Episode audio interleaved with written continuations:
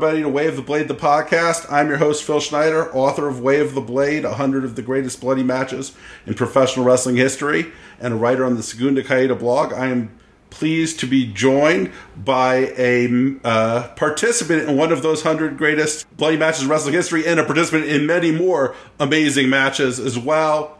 Uh, the Necro Butcher, Dylan Summers. Dylan, how are you, my friend? I'm doing great, Phil. Thanks for asking. I just had a delicious uh, cheesesteak, although it was no Cheez Whiz, but it, it was still pretty good cheesesteak, and I'm just trying to settle into a night of uh, Prime Video to find something to fill the gaps until Cobra Kai season five comes out. All right, we may have a whole year, so you got to find something else good.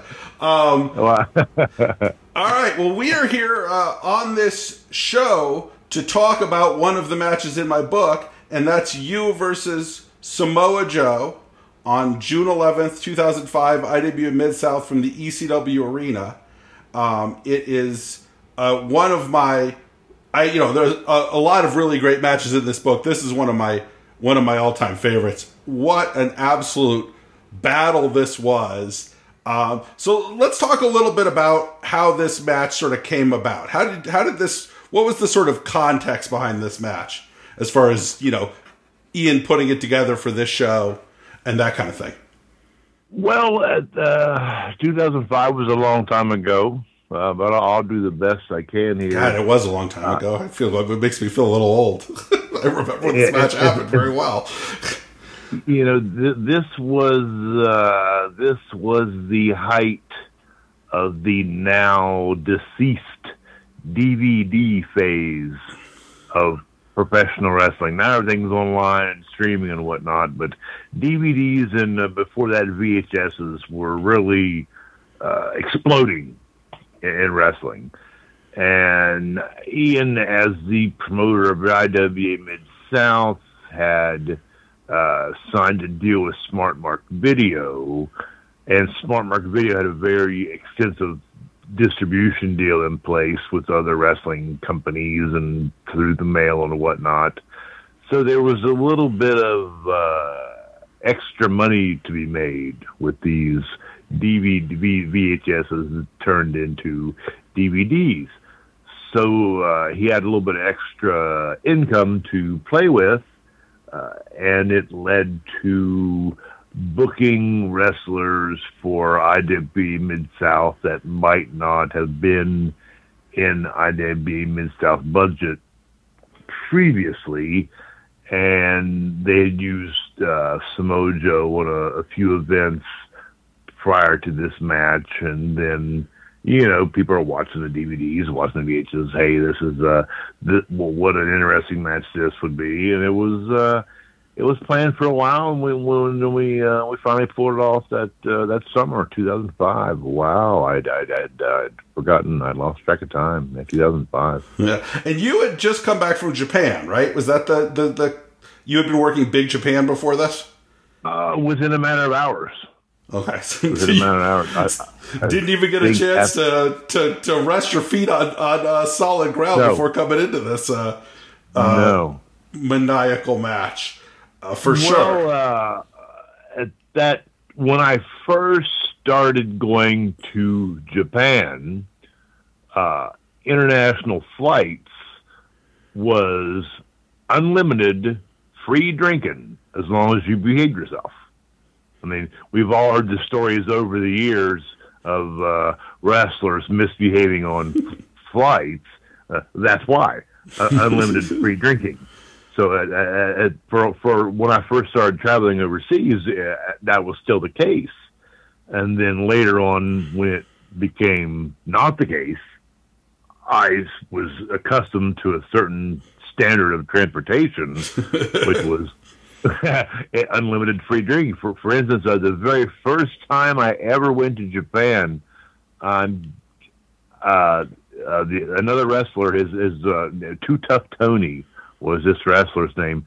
And it, it was his. Uh, I'd be a Mid South legend, Too Tough Tony. I know Too Tough Tony. it, was, it was maybe his second or third trip to Japan, but it was my first.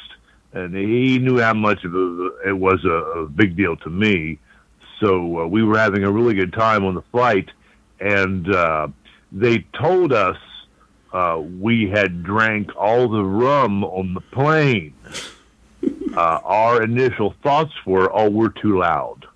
This is their polite way of telling us, "Hey guys, you're having a good time. Tone it down so much." But that was not the case. They said, uh, "Would you like something else?"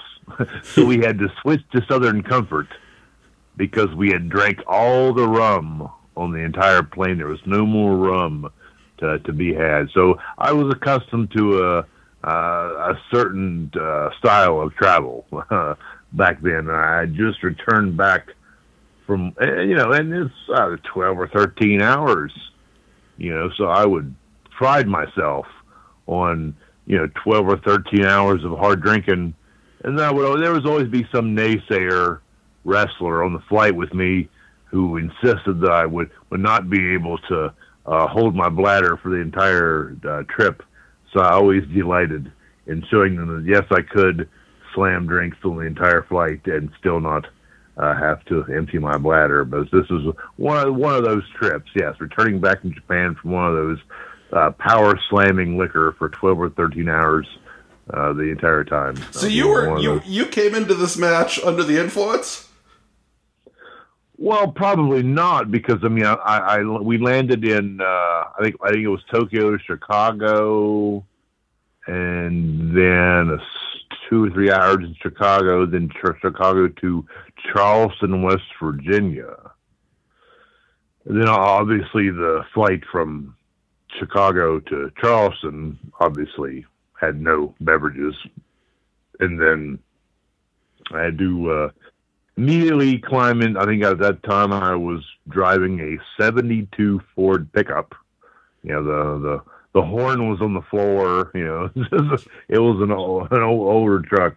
So I had to immediately leave the Charleston, West Virginia airport, uh, get into my '72 Ford pickup, uh, and drive to Philadelphia because this was an afternoon show. Right, you actually so, uh, worked the evening of this show right, too, right. right? So you did double. You had this incredible match that would where you took a a pretty. I'm, I'm sort of one of the things I like to do while I'm doing these podcasts is keep have the match on in the background, and I'm watching the amount of punishment you're taking in this match, and you came right back up and worked a tag match that night, right? That was, and then and the fellows I wrestled in the tag match were Nick Gage and Justice Payne. By no means was that a night off. no, I mean, not not the easiest folks to, not the lightest, uh, not famous for their no. light work. Uh, Nick one Gage and Justice guys, Payne. Yeah, either one of those guys, you know, individually, you're going to have your hands full.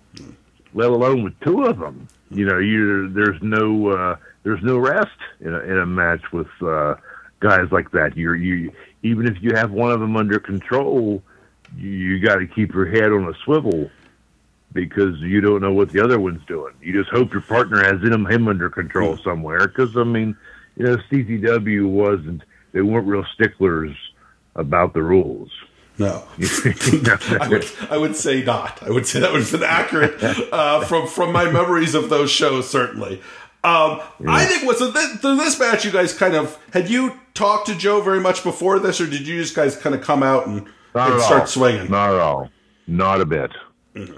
Never. Uh, pre- after that, yes. Mm-hmm. Because you guys wrestled at least once. That, no. You guys at least wrestled at least one rematch in IWA Mid South and sort of one in ROH, if I remember correctly. Uh, there was there was a few things in Ring of Honor that went down. I mean, maybe maybe not more than a handful, but I'm thinking maybe four or five different things yeah. in Ring of Honor, and a couple of different things here and there, various promotions afterwards.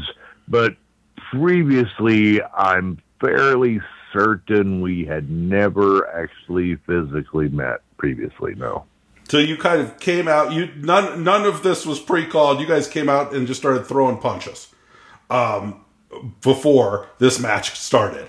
Um, which you know some of the some of the wilder, harder punches I think you're going to see anywhere. I mean, well, they were forearms now. They were forearms initially. initially, yes.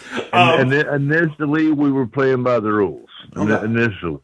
So I think probably there's a one of the most famous uh, spots in this match is there's a point when you guys are brawling on the floor and Samoa Joe sort of tries a power slam and you end up taking that directly on your forehead. Oh, but yeah, the, well, that was uh, the, the there was a there's a concrete floor there at at, uh, at the arena, and uh, you know when you're when you're brawling about in the floor, you the people are uh, grabbing their belongings and scurrying out of the way. So if you really go back and look, I mean, this is something that you're aware of when you're doing it.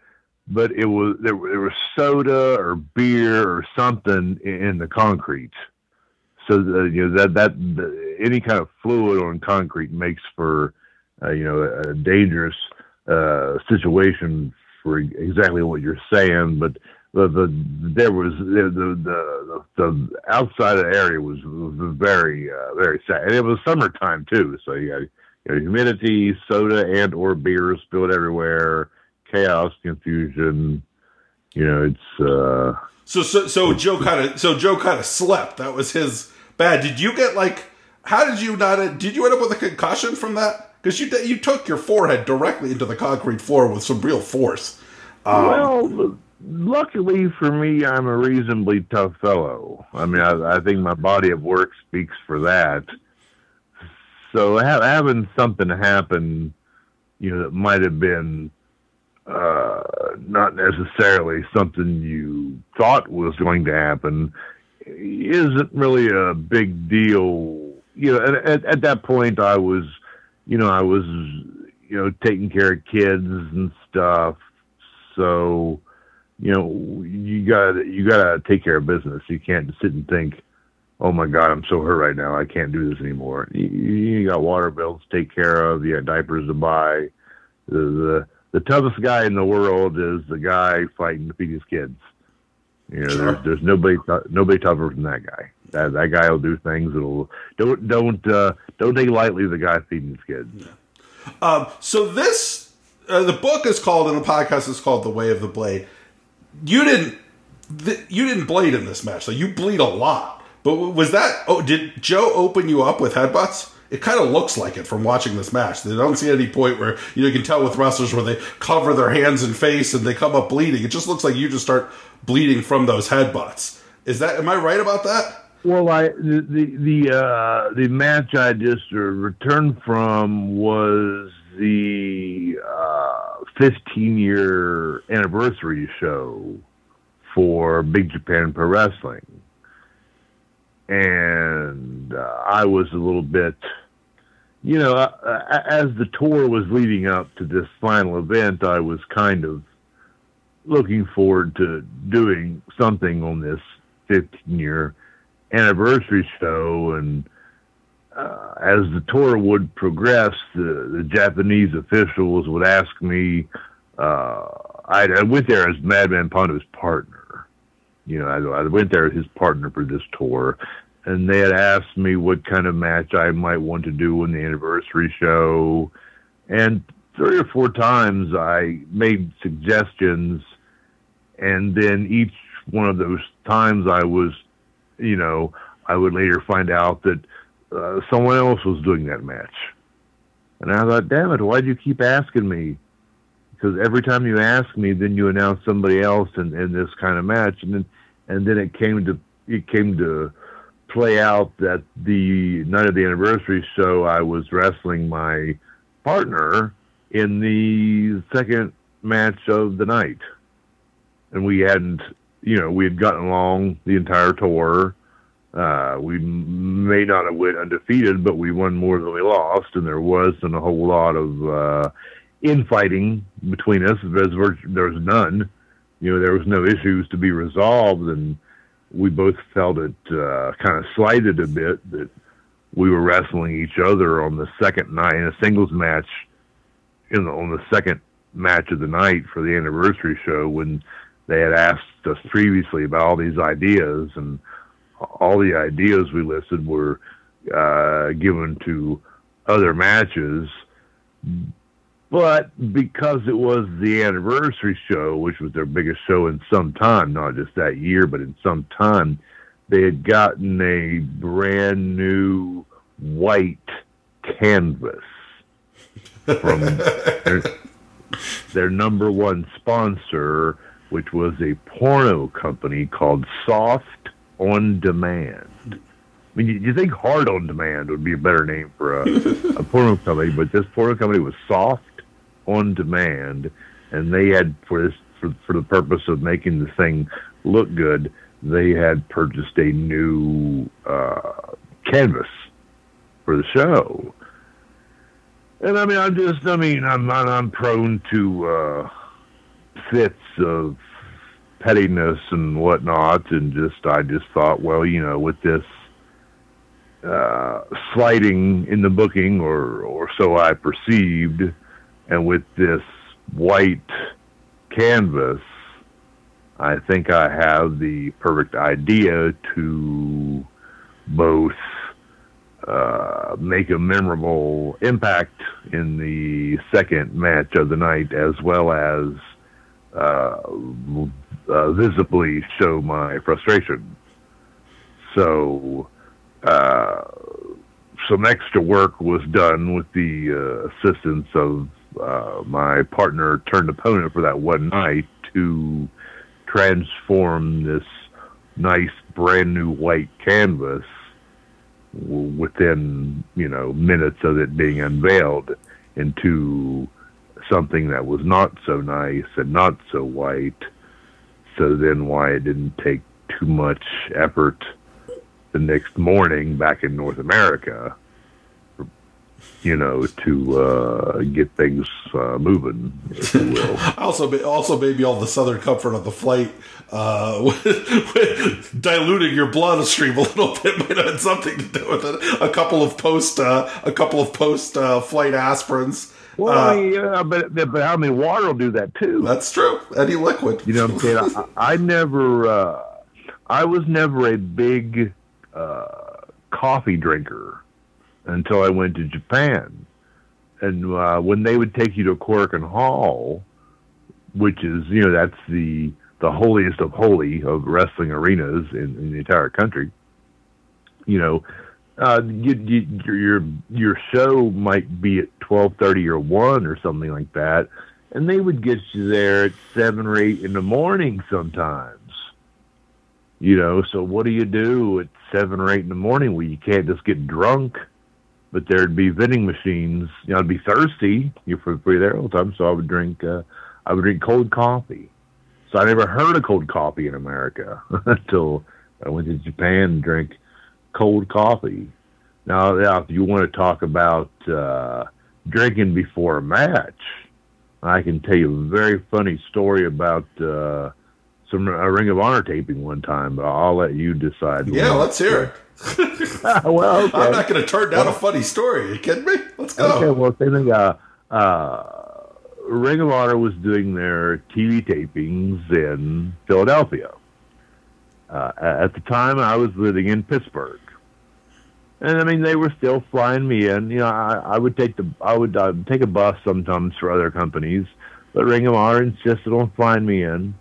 But the problem was they would get you the first flight they could, which understandably, so if there were some sort of difficulty, they could make arrangements and get you there in an alternate manner in, in a timely fashion as well. But as a result, though, you know, I would get to Philadelphia at seven thirty in the morning. You know, uh, so okay, I'm in South Philadelphia. I can't check into my hotel until 11 or 1 or something like that. Usually 1, sometimes 11. But I knew a bar that opens at 8 in the morning. You know, so bad judgment. Uh, Nichols Tavern was the name of the establishment. It's still open. Nichols is still open. Uh, I, I, so I decided to go, I'll just go to Nichols and have a few drinks be, before the TV taping and, and the matches, you know, for a TV taping were never anything taxing. You know, that'd be, you know, uh, for the most part, one-sided matches against younger wrestlers. So you know, I, I kind of didn't really take it too seriously, and then and and drank uh, very. You know, I am drinking for four hours before a match. Uh, you know, you know, playing music and you're bullshitting about the local Philadelphia sports teams and. And, and uh, so anyway, I find myself with my music playing, and I, I'm wrestling uh, Sami Callihan, who at, at the time did not have a. I don't think he ever got a Ring of Honor contract, but at the time he was, you know, virtually unsigned anywhere. That's clearly not the case now with Impact and whatnot. But but back then he was a younger wrestler, and then uh, so my my music is playing for my match, and I'm outside the building, just violently, violently vomiting, just painfully, painfully deep down from beneath my belly button just violently purging this alcohol from my body, and then uh, I, got, I got to the ring and I, I realized I was well in over my head for the condition I was in. Uh, so we had the match where the uh, the kid worked on my leg the whole match, you know, because I because I, cause I couldn't. I mean, so then we did the match, and then the uh, the uh, after the match, same thing. Run outside immediately, violently, violently vomiting, violently vomiting after the match. And this was back when the uh, when you get those group emails and you could see all the other people that got the email besides you, you know. And I, remember them sending out a big uh, mass email to all the uh, Ring of Honor wrestlers, and uh, the booking team said, you know, this is exactly what we want in our TV matches. These guys told a story in a short amount of time, and everything that made sense. And I said, oh my God, the reason we did what we did is I was so fucking drunk I couldn't stand up. you know, like, and, uh, is, is that how easy this wrestling stuff is? Uh, you know, I it turns out it is. Uh, you know, but, so Sami was like, well, we'll work this kind of Jack Brisco, Dory Funk style. We'll kind of go, well, work, a, work a limb. Uh, that you can say what you want, but when they send an email out to all the other wrestlers saying this is how we, we want our TV matches to go, you can't argue with that. No. We must have done it right. We must have like, done it right. All right, Sami. In our rematch, I'm going to work a a wrist, a, a overhead wrist lock, and you try to get that out of there. And I said, I said, brother, I can't stand up, which is the truth. we're gonna have to, we're gonna have to do this match. I'll do a couple things. I'll go down. I'll come up at the end, and I'll get the best of you, and that'll be that. Just work on my leg, and that's what he did, and they fucking loved it. So mm. you know, it's uh, what can you do? You can't help but do right sometimes. So this match, I think, in was this sort of the you previous to this match, I think you had been almost exclusively for a while, not when you started, obviously, like a, a deathmatch wrestler, right? Was this kind of the first match where people had the idea of booking Necro Butcher versus like a a, oh. a, a top indie indie star? Because you for a while had a ton of those. You worked, you know, Low Ki a couple of times and Chris well, Hero. Yeah. I mean, I, I mean, it's uh, whatever I'm going to do in the ring.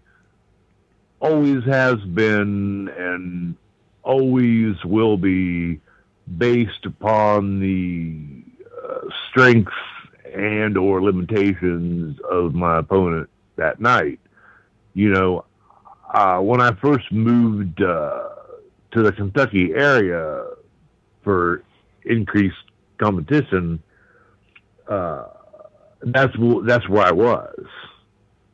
You know that that's where I was at, and I was in the lower part of the card on the lower end of the spectrum on paydays, and I would see the guys in the main event doing things a certain way and getting paid a certain way. And that's where I was. So I said, well, look, that's what I need to do. You know, that wasn't really a big part of my game until I moved to Kentucky.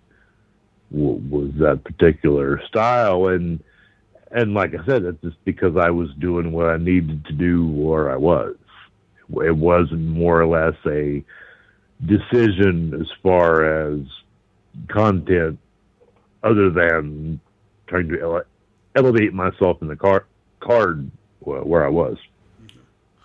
And so, so if you had a preference, do you prefer like a barbed wire, glass, that kind of thing, or do you prefer more of a straight uh, wrestling match? Maybe not, maybe uh, not you and Sami Callihan working a limb, but but maybe something more like well, you or you and Super Dragon or you and Chris Hero, Eddie Kingston, those kind of matches. It's just it's I really can't say because I would always like to think that I could have a good match with anybody. It just depends on what that person can do. But to go to reiterate something I said earlier about you know taking care of your kids and paying your bills, uh, when you're in that position, sometimes you can't really say no to things that anyone with any amount of common sense would say no to because you're trying to pay your Comcast bill or you're trying to make your car payment or whatnot. So like, oh, okay, hey, you're gonna go down to Alabama and fight this 400 pound ex convict with broken glass taped to his fist. What idiot would say yes to that? But you know, so, someone trying to buy baby food will say yes to that. You know, so I was put in a lot of situations when I always tried to excel when I was just more or less trying to pay the bills, man. So, out of in your career doing crazy things, and I, I was at live at a tournament at Death once in Delaware, uh, and so I've seen you live do some crazy things. What would you think was the moment that if you were going to point to and say, "Yeah, that was probably my worst idea"? uh, uh, the word the that was probably I probably should have said that out of any any of the things I did, that one was the one where I should have said, you know, let discretion be the better part of valor. Well, there were a lot of, I mean, there there were a lot of things that didn't really uh, turn out in my favor. Uh, the, the I think cacti.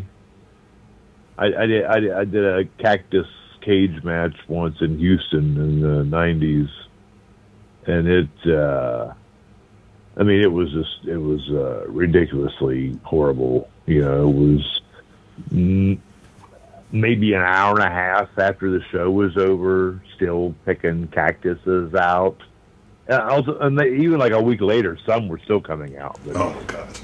but not being able to leave the building but it was pretty neat though because at the time there was a guy who ran a strip club who was training to wrestle. Didn't make it, but he was there a few weeks. And uh, for for a few shows there, we had uh, different strippers leading every guy to the ring. So of course these these strippers are all about pulling these uh, cactuses out of me. Oh, that must hurt. That must be horrible. Like whatever. Just you know, we're hanging out. he pulled these things out of me. Sure thing. It's horrible. It sure is. It really was horrible, though. Yeah. the ultimate silver lining, right? Like, I don't know if I got to get yeah. if I got to yeah. get these needles pulled out of me. At least, uh, at least the stripper is the one pulling. It. I, I gotcha. Yeah, yeah, yeah. It was it was uh, minor consolation. With that, I think this is probably probably your most famous match. Would you uh, uh, sort of the match if somebody said, "Well, what neck?" If I was going to watch one match that was going to explain what the Necro Butcher is and what what he was and what he is, people would probably point to this match. Where do you sort of rank it among your the memories you uh, have? I don't, I don't have any. I don't have any kind of ranking system, but you know, every summer about this about that time of year, every summer there's always, you know, like. uh there'll be WWE guys talking about it. like this is some shit I did in the summer, fifteen fucking twenty years ago. It always. Then I think back, uh, like, and I think at the time I was just trying to pay the bills, but but looking back, I can think, well, okay, well, I guess I guess it was kind of cool there for for what I was doing at, at that time, you know. Was who was your favorite opponent? Like who? Who? Who? Oh. Out of all the people you wrestled, some some some all time greats over the years. Um, I, I don't really think it would really be fair for me to make any comments like that because I really was really fortunate. I was really able to have some some both uh, high, big name and big talent uh, opponents uh, throughout the years, and it's it really is too daunting of a task to even try to break down. I was very very fortunate in my time in wrestling. All right, so I'm not going to make you pick a favorite, but out of the how talk to me. I'm going to make you talk. Uh, why, why don't you talk to me a little bit about Greg Valentine? When I, he's a guy who's in my book a couple of times, much younger. What was working him like? Oh, I've had a, a, a couple, a couple few, a few matches with him. I think uh, uh, the the funny thing was the uh, the, the first time uh, I almost murdered him with the sunset flip. The ring was really wet so I didn't get over him at all with the sunset flip. I just went up and down and just pancaked him right into the right into the mat. I, I can still remember the noise he made when I landed on top of him, and then I didn't I didn't feel very tough at all for making Greg Valentine make this horrible sound uh, when, I smushed him, and then uh, a few years later, we had a match in uh, Detroit, and I hadn't saw him since. I had almost murdered him with the sunset flip, and I wrestled with the decision. Okay, how do I, how do I talk to him? How do I? Do I apologize immediately when I see him, or do I play it by ear? I didn't really know what to do. But uh, when uh, when he first met me, he didn't remember. And then I thought, all right, I totally dodged the bullet on that horrible sunset flip all those years ago. Uh, but then when I took my shoes off and he saw my feet, he said, wait a minute.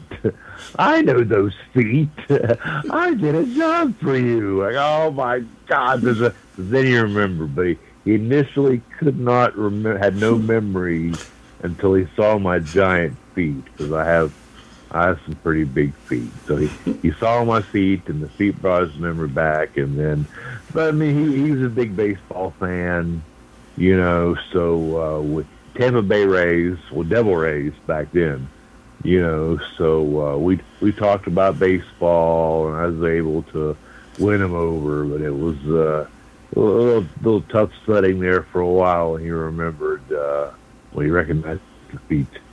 That's that's funny. Um, was he so how Samoa Joe lays into you pretty hard in this match. You hit him back very hard too. I think one of the things that uh, you know, I always loved about the classic Necro Butcher matches is the you got the level of stiffness in all of those matches. Guys were you guys were pound each other. Who was the hardest among, or you know, again, we don't. Uh, if I don't want you make you pick one person, but who was among the hardest hitters that you were ever in there with? Uh, kick would be hardest. Kick would be Low Ki. Hardest punch would be the Mormon kid Masada. Uh, just overall beating you to death, I'd probably have to pick uh, Hot Stuff Hernandez from TNA. Yeah. Oh, sure. I mean, I, uh, he's the guy who's sort of well known for just throwing you in the air and wherever you landed was up to you. You, you would you would you would do things to him and it would hurt you. you know, I'd give him a clothesline and it would hurt. Sure. yeah.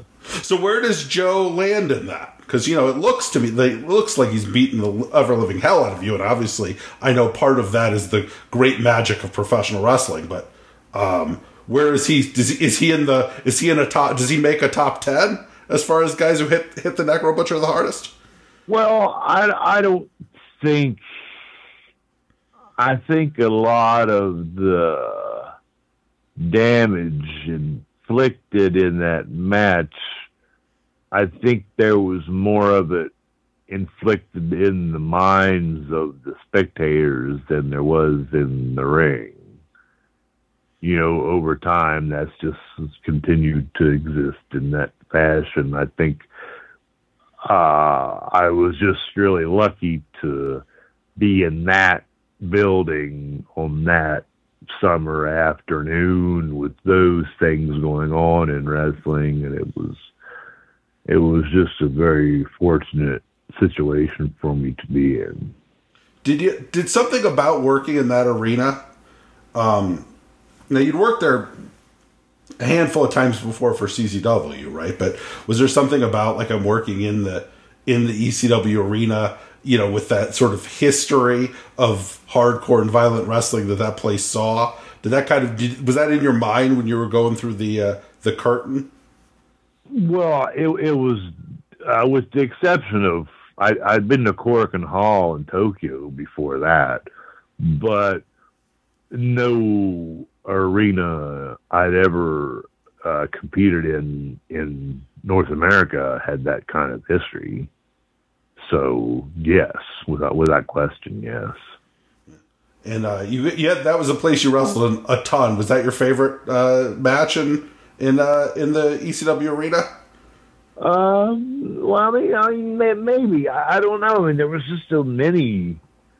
There, there were just so many, but but uh, you know, because like Ring of Honor was there, CZW was there, so much crap there. Uh, yeah, I mean, probably. I mean, I'm a wrestling fan. Not, not, I mean, not anymore, but I mean, I used to be a wrestling fan. So yeah, I mean, ECW Arena or Korakuen Hall. Those were the big, uh, know, because those were the ones with the uh, toughest crowds. Because they've seen it all. You know, but give, give me a tough crowd. I I love a tough crowd because I'll just up my game to show them something that they want to see. You know, so yeah, the, the ECW Arena or, or Korakuen Hall is a toss up. Okay. Um, so let's talk. I want to talk a, a, little bit about sort of how you started in pro wrestling. You mentioned that you kind of moved into the hardcore arena a little bit when you moved to Kentucky, but before that, you were in Texas, right? Correct. So, so how did that? How did you? Who trained you? How did you kind of get into the into this uh, part of your life? I started in the sportatorium. Oh, wow! Talk about legendary buildings, right? Yeah, it, it wasn't. It wasn't. Uh, the company was no longer called World Class, but I mean, uh, the the ring apron said World Class Championship Wrestling. It was the same building. I think it was called maybe the CWA or something like that. Uh, but the same building, same people, different name. And uh, what did, what made you decide to uh, this was something you were interested in doing? Well, I was a big uh, tape trader. You know, I'd never seen, I didn't even know something called the internet even existed until I joined the military. And like, well, the internet, what's that? You can just type whatever and read about that or what you know whatnot and you know I was I was kind of blown away. So when I was in the military, this was before you had direct TV or Dish Network or any of that kind of stuff. And uh, having satellite TV meant this big thing you know, six feet into the ground and concrete in your yard that rotated when you turned push buttons on your remote because you had to turn your satellite to aim it, you had to turn your dish to aim at these various uh, satellites. You know, I could watch, you know, stuff from Tennessee. You know, I, I could watch Memphis stuff. I could watch, you know, I think there was nine hours a week of lucha libre. Uh, this uh, ECW was Eastern Championship Wrestling. Uh, there was stuff in New Jersey I could watch. I could watch stuff like in Knoxville. Uh, there's just so much stuff you could watch on on on uh, on the satellite, and then you could. Uh, I would trade tapes. You know, for a while there, I was getting uh, All Japan and New Japan uh, TV, weekly TV. I'd get I'd get compilation tapes of all the all all the TV stuff from Japan because you know, people in Japan wanted the American stuff, and people in America wanted one one of the other stuff, and uh, you know, it just became a full time thing where I was always I'd go to work in the morning, just push record, and I was copying tapes all day. I had to leave my wife instructions on what tapes I had to copy that day, and you got the double. Just, the double VCRs, yeah. like yeah, you know, that's sure I resemble. Sure I mean, I mean, you know, I was a big time tape trader back in the around the same time too. I, and, I, and remember, if you bought the uh, the commercial tapes, you could record over them if you put scotch tape over that one little hole. Remember that? Sure, absolutely. Go, if go, you go. to record over because if you if I was hurting and didn't have enough blank tapes, I have to record over something so I can get this commercial release and just put uh, put a little piece of scotch tape over that hole and you could record over a, a commercial release. You get you know Nightmare on Elm Street, but really be like you know Madison Square Garden show from '85 or whatnot. And then I got to. Uh, sure, my, my, uh, move would be to go to Costco and I would get you know like the 30 pack of. Uh, oh yeah, of, yeah, yeah, of yeah. tapes and you know. sometimes like, you run out though. Sometimes you run out and you you know. But uh, so then I got to re- I got to send in tapes to guys that were training in Dallas. You know, they just wanted to you know, see what the guys overseas were doing and whatnot. And then I, they became steady customers of mine. And through the course of, you know, uh, emails and phone calls and numerous packages, you just develop some sort of basic uh, friendship level with these people.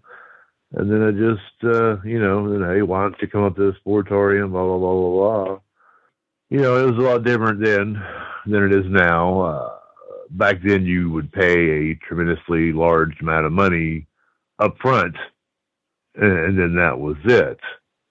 Whereas opposed to now, and, and they would just try, they would just try to beat you up to get you to quit because they'd got your money. and that was that was the goal. Whereas now it turned into, you know, you baby people to get you know, 50 bucks a week or 100 bucks a week or whatever, and you just baby them and take it easy on them and then just keep that money coming in. And then you got a bunch of wrestlers, you know, that can't fight their way out of a paper bag. Well, I'm trained. I went to this wrestling school. I went for 12 weeks or six weeks or however long, but it was, it was a lot different. You know, when I did back then, they tried to get, they had, they tried to beat your ass, make you quit, get rid of you because so, they had your money. So who so, is well, who is training at the sportatorium at that point? Like when they who was the guy trying to beat your ass to get you get rid of you?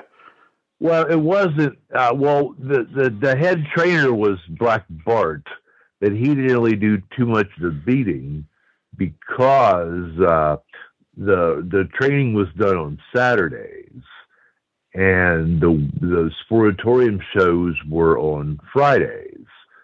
So Saturday morning, you'd have a lot of the guys, you know, still in town for the Friday night show. So that'd be a rotating cast of guys who, you know, wanted already in town, wanted to work out, you know, needed a, a live tackling dummy or, or whatnot. So it was it was a rotating cast of guys uh, for that role. Okay, so uh, so who was uh, like did Kevin Von Erich kick the shit out of you? Did you get the hell kicked out of you by uh, Ahmed John? I'm trying to think of what the your Dallas era guys that they did that Rod Price kick in your teeth. Who are the who are the guys that were? Uh, well, I mean, I had I I had some things some uh, some uh, I spent some time with Rod Price, but uh, the other guys were kind of moved on. I think uh, I think Ahmed Johnson was. Uh, I think he was Tony Norris. I think so. He was back then. Uh, there was different guys. Uh, I mean, no. I mean, uh, and, the funny thing is, uh, I'll, I'll speak. I'll speak about one guy. I'll speak about one guy. Uh, something which I have, for for good or for bad, has been something I contributed to wrestling, and I've seen it, you know, virtually every night. Someone will do it. This spot. Uh, they even did it on an AEW show with the, uh, and it was even the movie. Where they changed around a bit with the uh, sitting in the chairs and the punching, trading sure. punches deal.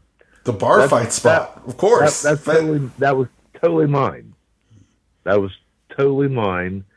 And where that came from initially was one of the guys, you know, and another thing, you know, uh, back then, you didn't, you weren't even allowed in the ring for a number of weeks.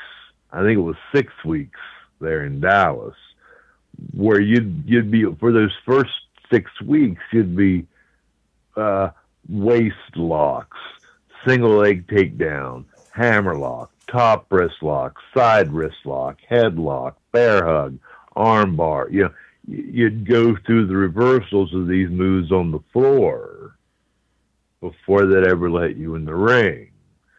So, you know, getting in the ring was a pretty overwhelming situation because you had just been on the floor watching these guys do things, you know.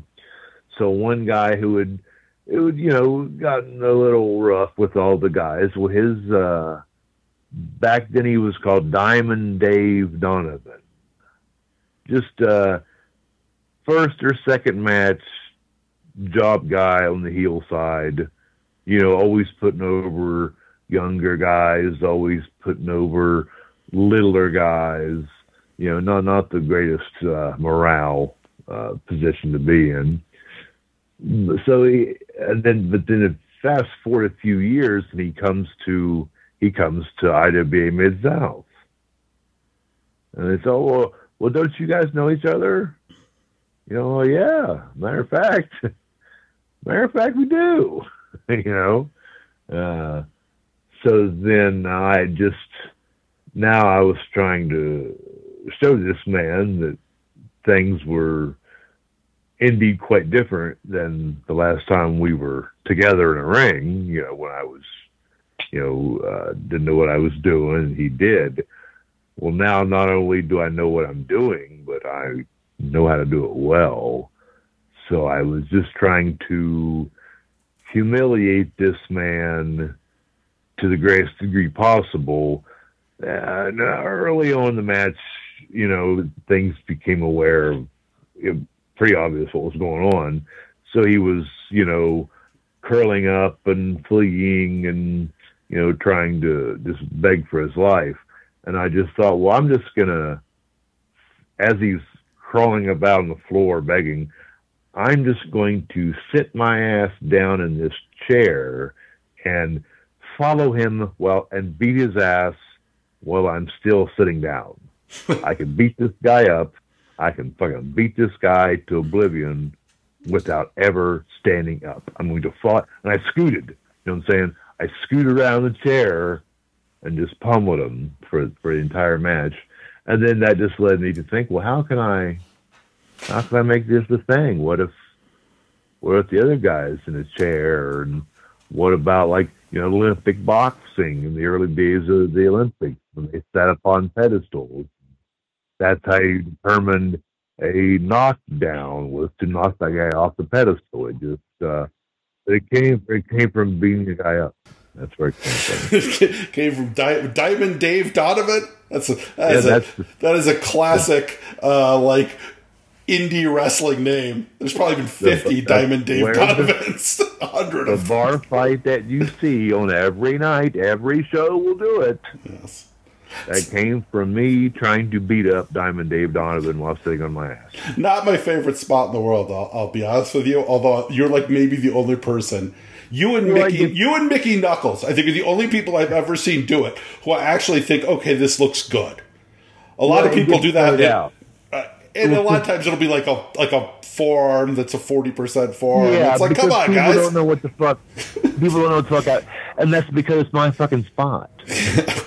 right. Because I, I can do it. This my fucking spot, but guys, you know, how can I do this guy's spot? Well, you can't because it's fucking mine. So that's why it doesn't look good unless I fucking do it. Right. I think you and Mickey, those would be the two. Mickey, when Mickey puts a chair across from somebody, she she lays them lays it into them pretty good. Most people, it does not look great. But well, most, I know I was always happy to see Necro Butcher take a seat in a chair though, because I knew somebody was going to get uh, get their uh, yeah. no, uh, block knocked off for sure. Um, my spot, my spot, brother. I know do my shit. all right. Well, this has been this has been great. I've really what what a blast it has been to talk. Like I said, I've been a fan of yours ever since you know I first started getting uh, trading for IWA Mid South tapes, and and uh, you know this match is you know every time I watch it, I'm like, man, what an absolute maniacal eight minute war this is. Uh, you know, some, sometimes so many times wrestling matches uh, wear out their welcome a little bit, where it's like, okay, yes, I get it. That was a two count. All right, all right. You guys are 33 minutes in.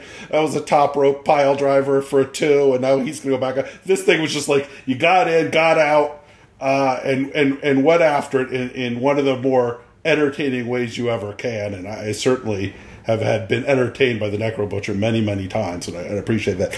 Uh, you're sort of. Uh, do you have anything to plug? I, I, don't know if you really do. Or, I heard a rumor you were considering returning to professional wrestling. Is that is that? Oh, it's a done deal, brother. It's a done deal. Well, let me hear the plugs. When when are uh, people well, going to see the Necro Butcher back in a professional wrestling ring? Well, I have been. I I I'd been looking uh, after, well, I had gotten uh, I'd gotten sick. I got I got diagnosed with uh, stage three Hodgkin's lymphoma and all kind of tumors. It was a big horrible mess. Uh, started getting better. It's kind of crazy. Started getting better. Uh, and I had thought about like coming back on a limited schedule uh, with a mask gimmick, uh, just to prove I could prove I'd beaten cancer and all that. But uh, in case you don't know, I'm not exactly the most popular guy on Facebook or Twitter, and a lot of people like to take shots at me all the time. And I thought, well, if I if I come back under a mask, is it going to be like I like I'm hiding from this criticism that people have leveled at me for all this time? So I thought, no, I'm just gonna I'm just gonna go, go make it make it a full on comeback then, and uh, I was looking for a good reason to do it. And there's the uh, show March 5th in Knoxville. And I guess it's like a, a benefit show for New Jack's wife. And I thought, well, if there ain't a bigger reason than this, I'm not going to find one. So uh, once word got out, a lot of people talked to me to, to be on their shows, but I'm not trying to do anything until after March 5th. But there's going to be a lot of stuff after March 5th. Trust me. But uh, for for right now, the only thing signed, sealed, and delivered is March 5th in Knoxville. Uh, my opponent is about a hundred pounds bigger than me and 20 years younger. But uh, ne- never underestimate age and treachery. Okay, and you feel like, uh, and you and so you fully recovered. Do you feel like you're in ring shape and ready to ready to rumble? Well, I've been uh, for the past year now. I've been walking uh, at least four miles a day, two miles each way to work. Uh, when the pandemic hit, it's about the same time I started to get better, and I went to work at a nursing home in Pennsylvania, one of the hardest hit nursing homes. Uh, they lost about 25% of their residents, but that's where I went to work and I was walking to work every day to do this, and I I've, I've been training hard, man, because I thought, well, because you got to lift people up, you know, what I'm saying, lifting people up. I was and I've uh, I was in the dementia ward from April this past year until December. It's been uh, a humbling experience, and uh, my schedule's changed a little bit at work now, and I have weekends off, and I thought this is just uh, this is just the clouds parting at the right time. So just keep working hard and we'll knock this March 5th thing out and uh, we'll see what it has in store for. Maybe there's uh, definitely some chapters yet to be written. Okay, well, that as a, as a wrestling fan, that is a very exciting thing to hear. Uh, Necro, Dylan, thank you so much for doing this. I really appreciate it. Um, this has been a, a real blast, and we will be back next week with another episode of Way of the Blade.